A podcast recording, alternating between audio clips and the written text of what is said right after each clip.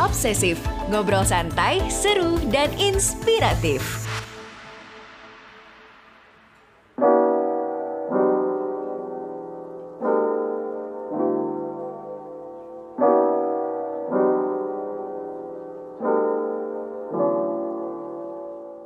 Halo teman obsesif, kembali lagi nih di Obsesif Wrap Up. Di episode kali ini, kita akan bersama-sama mengingat kembali pelajaran yang bisa kita ambil dari berbagai ahli sekaligus narasumber dari kolaborasi antara Obsesif dengan Ekskul Indonesia, khususnya dalam bidang komunikasi. Jadi, stay tune ya. Katanya sih kesempatan nggak datang dua kali. Lewat obrolan singkat ini, kita akan mengingat kembali pengalaman sekali seumur hidup yang unik, susah dilupain, dan mungkin gak akan datang dua kali. Siapa tahu momen nostalgia ini bisa jadi pelajaran hidup yang reflektif sekaligus bahan hiburan. Di bawah santai aja sambil dengerin Daniel dan... Sesa di podcast Momen, Satu Kali. Persembahan Medio by KG Media.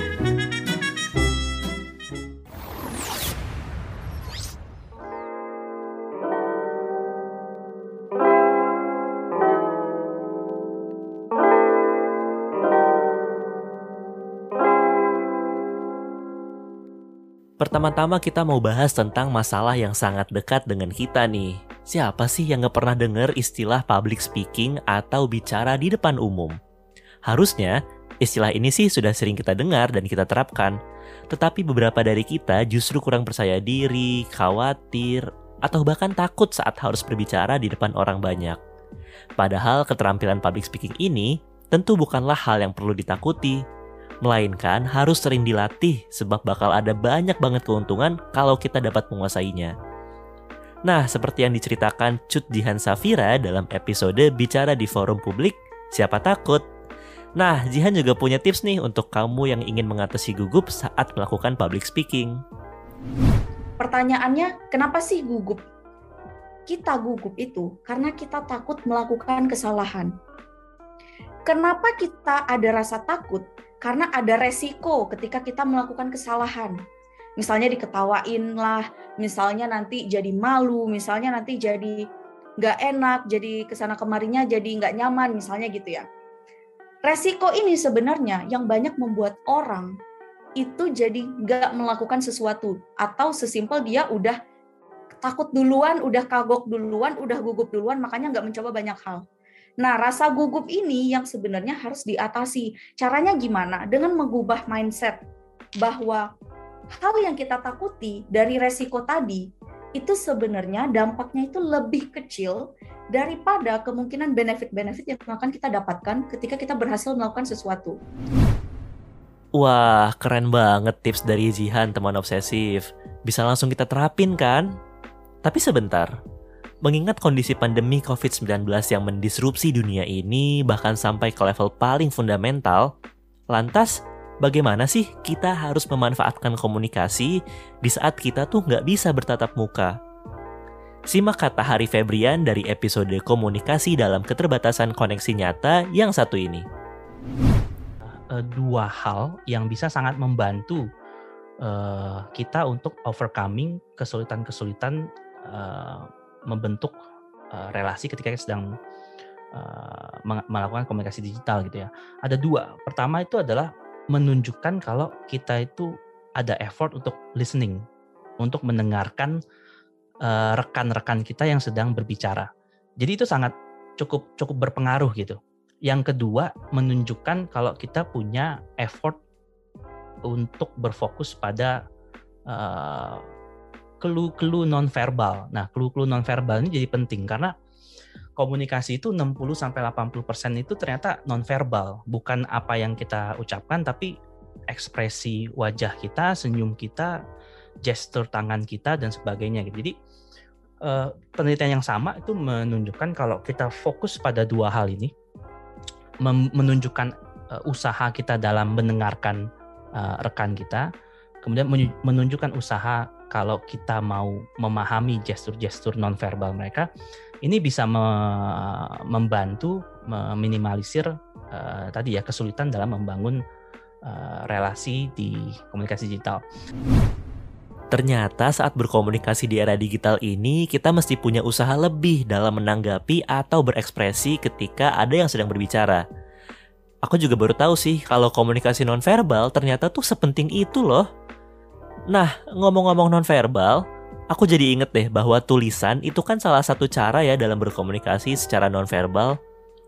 Lantas, bagaimana ya cara untuk menulis tentang hal ilmiah seperti hasil penelitian, skripsi, atau tesis agar dapat dengan mudah dicerna masyarakat di masa kini. Syarif Maulana mengungkapkan pandangannya melalui episode riset dan penulisan ilmiah masa kini. Gampangnya tulisan ilmiah itu uh, digunakan kalau kita mau uh, masuk pada komunitas ilmiah, gitu ya.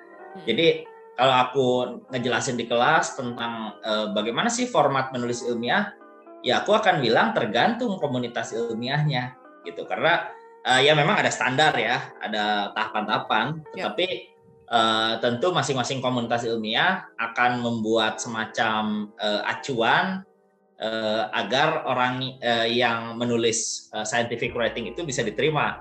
Nah, jadi uh, occasionnya sih lebih tepatnya ya kalau kita mau misalnya uh, diterima dalam uh, komunitas ilmiah A atau diterima dalam komunitas ilmiah tuh uh, mungkin lebih tepatnya ya kita perlu poin yang didapat okay. uh, dari uh, jurnal atau kita butuh penelitian kita dibaca oleh masyarakat akademik.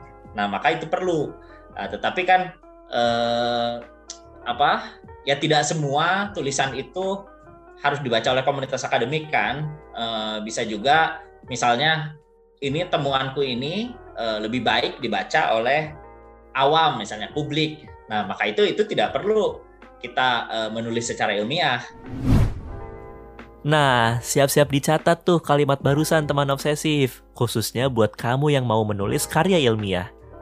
Tapi nih kira-kira Kenapa sih komunikasi ilmiah menjadi penting di masyarakat kita? Winona Wijaya, salah satu narasumber obsesif, berbagi tentang pandangannya. Paling penting buat aku, kalau untuk general itu untuk meningkatkan tingkat literasi masyarakat umum sih. Kayak ketika sains itu bisa dikomunikasikan dengan baik kepada masyarakat awam, kepada orang-orang yang bukan saintis gitu. Mereka juga jadi lebih pintar dan gak jatuh sama hoax sih. Hmm. Hmm, ya, I see. gitu dan ya pengetahuannya lebih ya, lebih nambah gitu kan punya general knowledge yang lebih besar gitu, yang lebih luas. Ya. Dua poin yang bagus banget untuk teman obsesif yang mau memperdalam kemampuannya dalam komunikasi, baik itu dalam komunikasi ilmiah maupun penulisan ilmiah. Nah, ngomong-ngomong penulisan nih, jadi inget deh aku punya penulis favorit yang aku suka banget bacain novelnya. Sampai-sampai aku dulu juga pengen banget nih jadi penulis. Kamu juga mau jadi penulis gak nih teman obsesif? Dengerin lagi yuk cuplikan episode obsesif bareng Venerdi Hardoyo berikut ini. Enaknya ini kita adalah uh, manusia yang berpikir secara naratif. Artinya adalah kita ini sebagai manusia ini kita sebenarnya lebih senang diceritain daripada dikasih tahu. Jadi yang namanya creative writing bagi saya harus selalu naratif harus selalu berupa sebuah cerita bukan sebuah berita. Buat hmm. saya creative writing adalah cerita bukan berita sebuah berita bisa kita jadikan cerita gitu. tapi kalau kalau berita hanya menjadi berita nah itu kurang kreatif gitu. jadi buat saya eh, uh, creative writing adalah narasi dan narasi atau cerita itu sebenarnya ada pakemnya gitu ya. Sebenarnya ada rumus rumus yang paling sederhana sesederhana sederhananya gitu. Dan kalau kita menguasai rumus yang sederhana ini, kita kuasain aja satu rumus ini, sebenarnya kita bisa do a lot of things gitu loh. Kita bisa mm. kita bisa menerapkannya ke penulisan skenario, kita bisa menerapkannya ke penulisan novel, kita bisa menerapkannya ke penulisan uh, berita, bahkan membuat berita kita jadi lebih naratif gitu loh.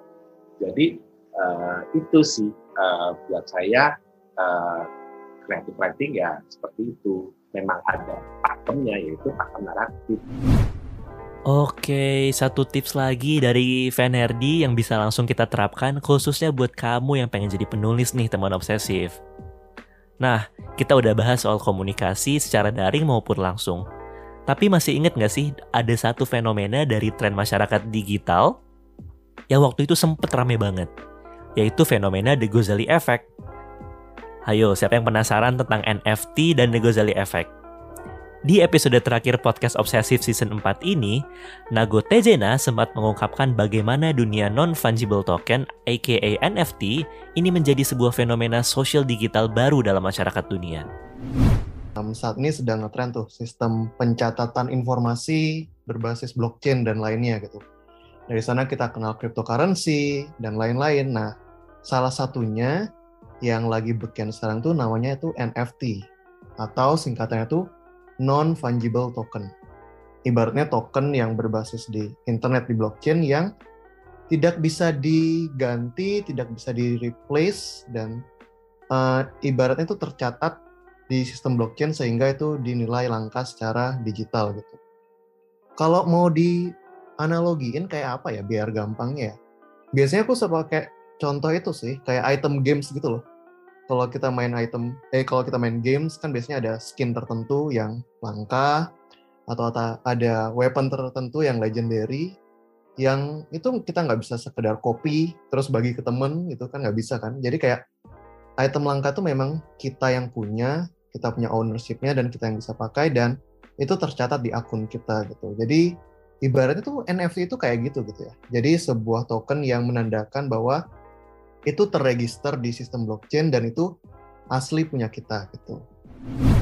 Aku langsung keinget deh ya pas aku main game terus ada tuh item-item atau barang-barang yang kepunyaan aku dan hanya milik aku. Hmm, keren banget ya analogi dari Nago Tejena. Nah, teman obsesif, banyak banget kan pembelajaran baru soal komunikasi, hubungan sosial, sampai ke persoalan masyarakat digital yang bisa kamu dapatkan melalui episode obsesif di season keempat kali ini. Yang pasti, jangan lupa bahwa masih banyak hal yang perlu kita pelajari sebagai manusia. Bukan hanya soal teori, tapi juga fenomena yang terjadi. Kita harus bisa untuk terus beradaptasi dan menempatkan diri agar selalu relevan dengan kebutuhan dan perkembangan zaman.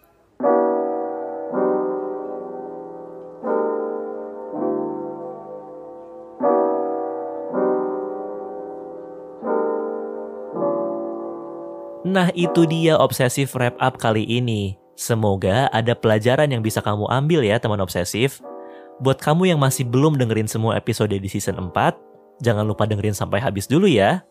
Follow juga podcast Obsesif di Spotify, nyalakan notifikasinya, dan juga beri rating terbaikmu untuk podcast Obsesif. aku mau kasih sedikit bocoran nih, karena enggak lama lagi, Obsesif bakal hadir dengan season terbaru yang lebih menarik lagi – Penasaran kan apa tema selanjutnya? Stay tune terus dan jangan sampai ketinggalan. See you on the next season.